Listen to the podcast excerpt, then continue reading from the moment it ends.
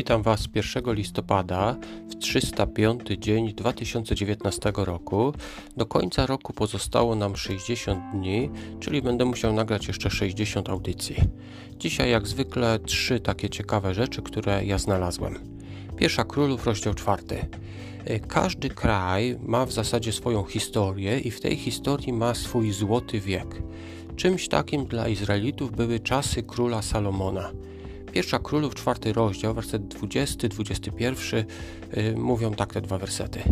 Mieszkańcy Judy i Izraela byli tak liczni jak ziarnka piasku nad morzem, jedli, pili i się radowali. Salomon panował nad wszystkimi królestwami od Eufratu do ziemi Filistynów i do granicy Egiptu. Składały one Salomonowi daninę i służyły mu przez wszystkie dni jego życia. E, mamy tutaj opis władzy e, króla Salomona, taki spokojny czas, kiedy nie było żadnych wojen. E, król Salomon nie wojował, a za to dostawał pieniądze od wszystkich okolicznych ludów i panował od rzeki Eufrat, czyli od samej północy, tam gdzie jest Syria, tam gdzie jest rzeka, aż po rzekę egipską. Czyli miał w zasadzie chyba największy y, fragment, Izrael był największy właśnie w tamtym momencie i chyba właśnie opis tego spokoju i opis wielkości Izraela y, przeszedł do historii właśnie jako ten złoty wiek. Ezechiela, rozdział 6. Mamy tutaj proroctwo przeciwko górom Izraela. Oczywiście Bóg nie ma nic przeciwko górom, chodzi prawdopodobnie o te wszystkie wyżyny, o to, że tam składano ofiary, czyli chodzi o Izraelitów, którzy uprawiali tam bałwochwalstwo. Y, czytamy o tym, że większość z nich zostanie zabita, ale pozostaje, pozostanie ostatek, który okaże skruchę. Werset 9 mówi tak. A ci, którzy ocaleją, przypomną sobie o mnie wśród narodów, do których zostaną uprowadzeni zrozumieją, że byłem zdruzgotany z powodu ich niewiernego serca, które się ode mnie odwróciło, i z powodu oczu, które porządliwie patrzyły na odrażające bożki. Zawstydzą się i poczują wstręt do całego zła, do, których, do, y, do wszystkich obrzydliwych rzeczy, których się dopuszczali. Y, o co tutaj chodzi? Biblia często stosuje takie porównanie, czyli Bóg jest jakby mężem, a Izrael tutaj jest jakby jego żoną, która była niewierna, która uprawiała niemoralność z innymi bogami, niejako zdradzała Boga swojego męża.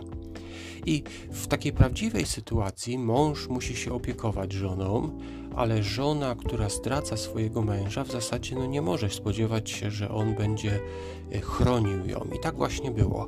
Kiedy przybyły różne narody zaatakować Izraela, Bóg nie chronił swojej niewiernej żony i ta żona poszła do niewoli, część Izraelitów zginęła wtedy, a reszta zrozumiała wtedy swój błąd i niejako przeprosiła Boga. Możemy sobie wyobrazić tą żonę, która dostała się do niewoli i tam, nie wiem, napisała list do swojego męża, że poprawi się, że będzie lepiej.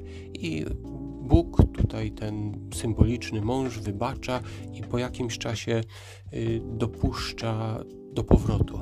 Zwróćmy uwagę na to, że mm, czasami trzeba dopuścić do kary, aby ktoś zrozumiał swój błąd. Niestety, jako grzeszni ludzie, jesteśmy tak zbudowani, że no, czasami nie da się nas strofować samymi słowami, trzeba nas ukarać.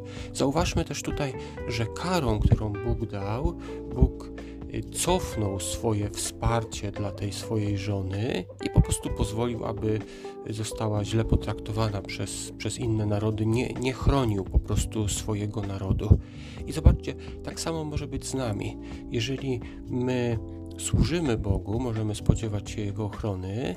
Jeżeli będziemy, nie będziemy Mu służyć, na przykład zaczniemy przekraczać jakieś prawa, niekoniecznie wszystkie, wystarczy jedno, Bóg może cofnąć swoją ochronę i to będzie y, tą karą, która na nas wtedy spadnie. Hebrajczyków, rozdział czwarty. Mamy tutaj, tak jak mówiłem wczoraj, kontynuację myśli z poprzedniego rozdziału o odpoczynku. Y, Biblia mówi o tym, że Bóg przez sześć dni stwarzał, a siódmego dnia odpoczął, i Biblia mówi też o tym, że Izraelici nie weszli do tego odpoczynku. Czyli możemy sobie wyobrazić to tak, że Bóg zaczął odpoczywać, bo Biblia używa tutaj tego czasownika w formie niedokonanej, czyli Bóg zaczął odpoczywać. Można powiedzieć, że Bóg dalej odpoczywa, bo w czasach, kiedy pisano Stary Testament, powiedziano, że Izraelici nie weszli do tego odpoczynku, czyli Bóg wtedy odpoczywał. Teraz czytam list do Hebrajczyków. Kiedy Paweł go pisał, prawdopodobnie Paweł napisał ten list, Bóg dalej odpoczywa. Czyli ten odpoczynek trwa i ci Izraelici nie weszli. I Paweł teraz pisze o chrześcijanach, że chrześcijanie też mogą nie wejść do tego odpoczynku Bożego. Czym był ten odpoczynek? Wczoraj mówiliśmy o tym, że dla Izraelitów w przeszłości było to wejście do ziemi obiecanej, dla chrześcijan jest to oczywiście wejście do, do raju. Na dzisiaj to wszystkie myśli. Dziękuję Wam jak zwykle za wysłuchanie. Zapraszam do kolejnego odcinka jutro. Do usłyszenia.